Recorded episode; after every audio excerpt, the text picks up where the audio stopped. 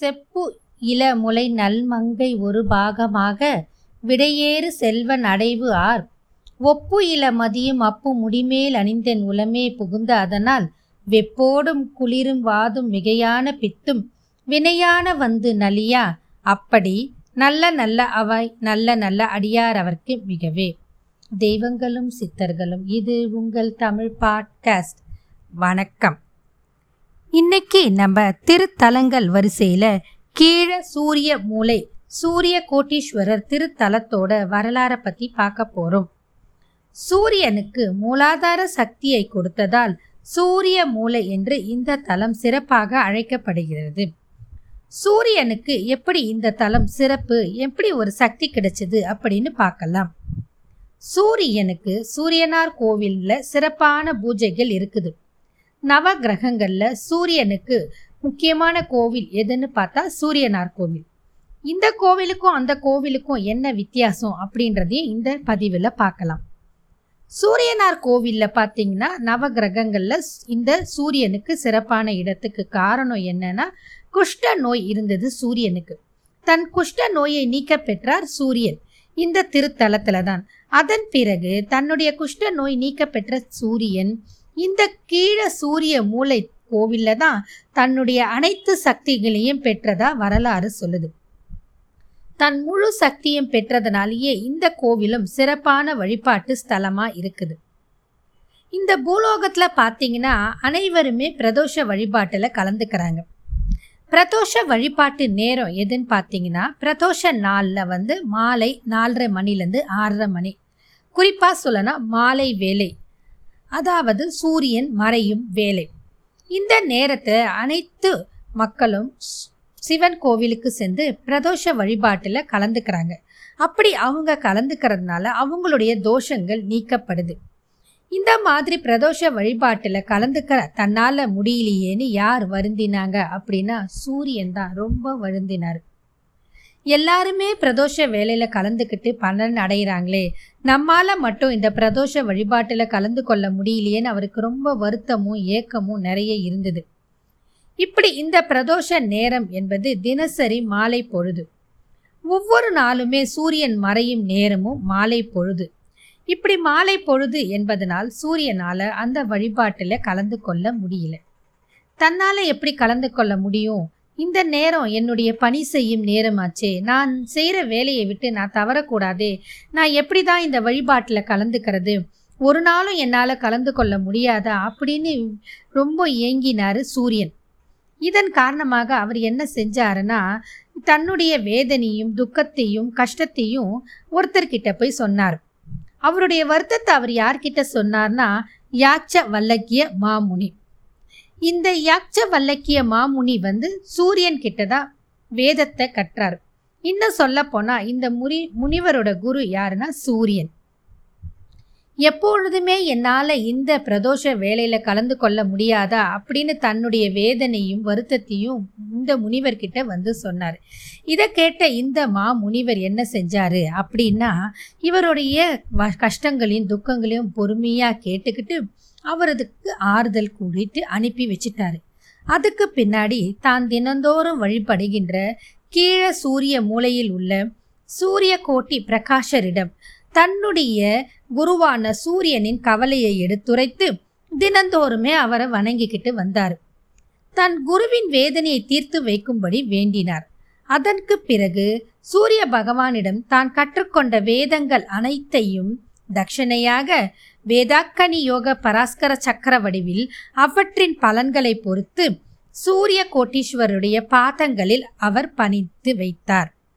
அப்படி அவருடைய பாதங்களில் அர்ப்பணித்த பிறகு அந்த மாமுனி சமர்ப்பித்த வேத மந்திர சக்திகள் எல்லாம் சூரிய கோட்டீஸ்வருடைய திருவடிகளில் ஒரு அற்புத விருட்சமாக வளர்ந்து இருக்குது. அதுவே இலுப்பை மரம். இந்த கோவிலோட இன்றளவும் இருக்கக்கூடிய தல விருட்சமும் இதுதான். அப்படிப்பட்ட ஒரு சிறப்பான மரம் தான் இந்த இலுப்பை மரம். தன்னுடைய வேதங்கள் அனைத்தையும் சமர்ப்பித்து வேத மந்திர சக்தியெல்லாம் ஒன்று கூடி இறைவனோட திருப்பாதங்களை சமர்ப்பணமான பிறகு எல்லாமே ஒன்றா சேர்ந்து ஒரு அற்புதமாக வள உருவான மரம் இந்த இலுப்பை மரம். இந்த இலுப்பை மரத்தில் உருவான இலுப்பை கொட்டையிலிருந்து எடுக்கப்பட்ட இலுப்பை எண்ணெயில் தீபம் ஏற்றத் தொடங்கினார் அந்த மாமுனிவர். இதற்கு காரணம் தன்னுடைய குருவின் வேண்டுதலை நிறைவேற்றுவதற்காக. அந்த பகுதி இழுப்ப மர காடாக அதற்கு பிறகு மாறியது. தினமும் அந்த மரத்திலிருந்து கிடைக்கும் இழுப்பை எண்ணெயால் கோடி அகல் தீபங்கள் ஏற்றி சூரிய கோட்டீஸ்வரரை வழிபடத் தொடங்கினார். தினந்தோறும் மாலையில் சந்தியா வேளையில் இந்த வழிபாடு நடந்தது. அந்த நேரம் பிரதோஷ வழிபாட்டுக்குரிய சிறப்பான நேரம். எனவே அந்த நேரத்தில் மறுநாள் காலையில் சூரிய உதயத்தின் போது சூரிய பகவான் இந்த இழுப்பை எண்ணெய் தீபங்களை தரிசித்து பிரதோஷ வழிபாட்டின் பலன் அனைத்தையும் பெற்றார் என்று சிறப்பான வரலாறாக இந்த புராணத்தில் சொல்றாங்க. இந்த புராண வரலாற்றுக்குரிய தலமே கீழ சூரிய மூலை. இந்த கோவிலோட ஆலய அமைப்பு ரொம்ப அற்புதமாக இருக்கும். இங்கே இருக்கிற ஆலயத்தில் அருள்பாலிக்கும் இறைவனின் திருநாமம் சூரிய கோட்டீஸ்வரர். அம்பாளின் திருநாமம் பவளக்கொடி அன்னை.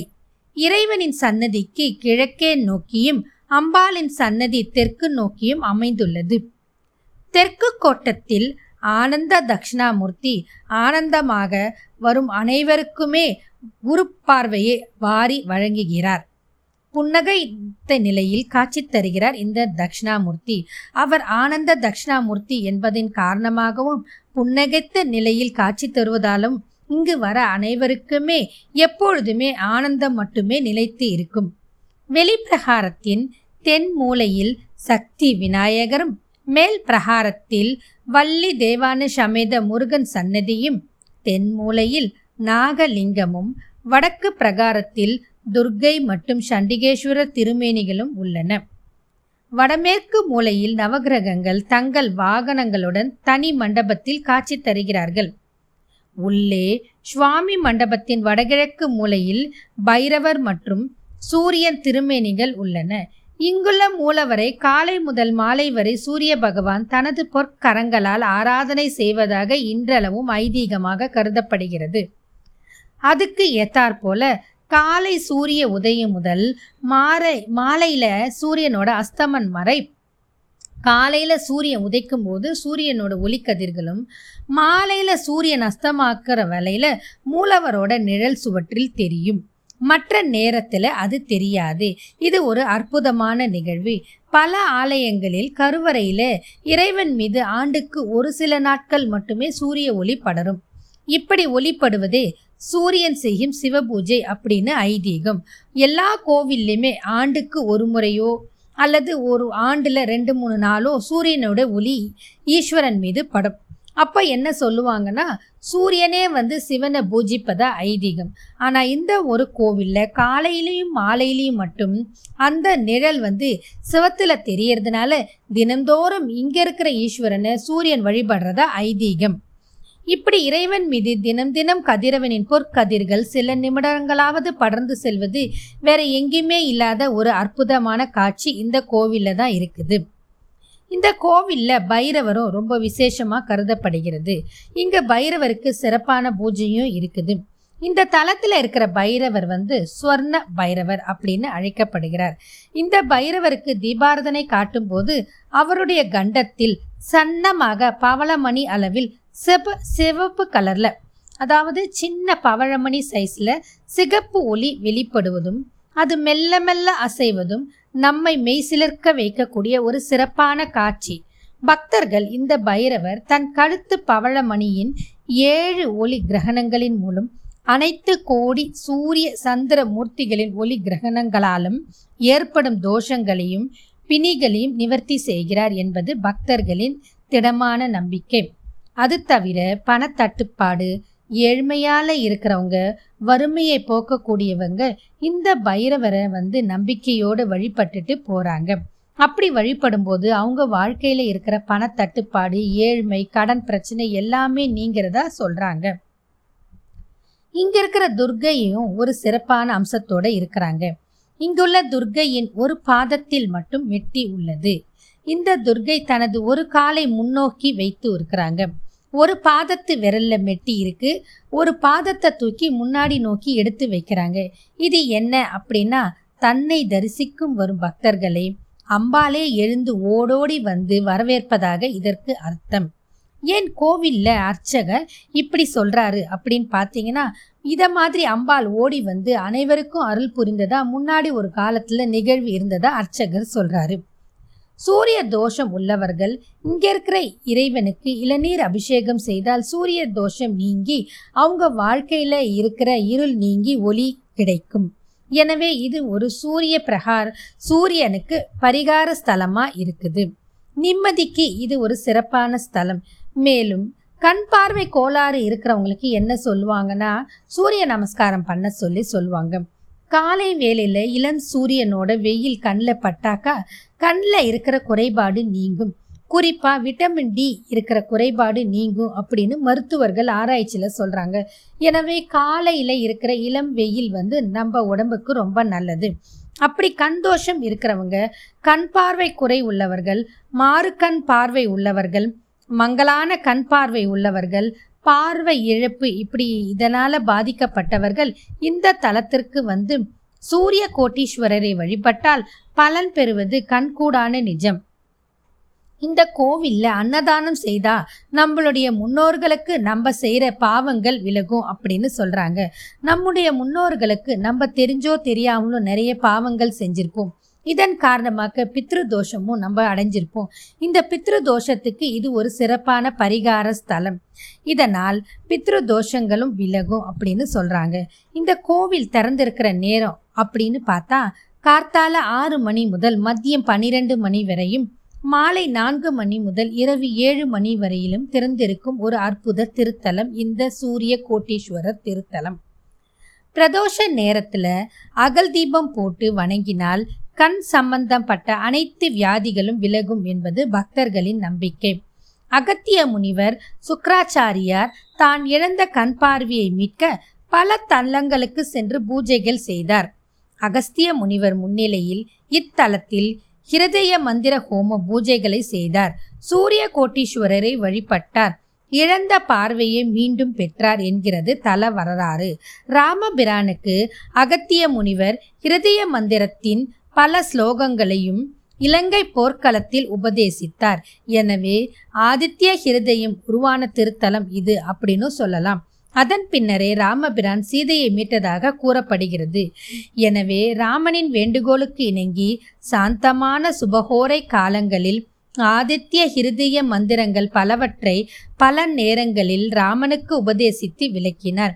இப்படி மந்திர உபதேசங்களை ராமனுக்கு நிகழ்த்திய தலங்களில் கீழ சூரிய மூலையும் ஒன்று. சூரியன் சக்தி பெற்ற கதை இதுவே. சூரியன் சக்தி பெற்றது எப்படி அப்படின்னு சொல்றாங்க. தக்ஷன் தான் நடத்திய யாகத்திற்கு அனைவரையும் அழைத்தார். ஆனால் தான் முக்கியமாக அழைக்க வேண்டிய தன்னுடைய மாப்பிள்ளையை தன் அகந்தையின் காரணமாக அவர் அழைக்கவில்லை. தான் என்ற அகந்தை தலைக்கு மேல் ஏறியதால் சிவபெருமானை அழைக்கவில்லை. இதனால் எம்பெருமான் ஈசன் மிகுந்த கோபம் கொண்டார்.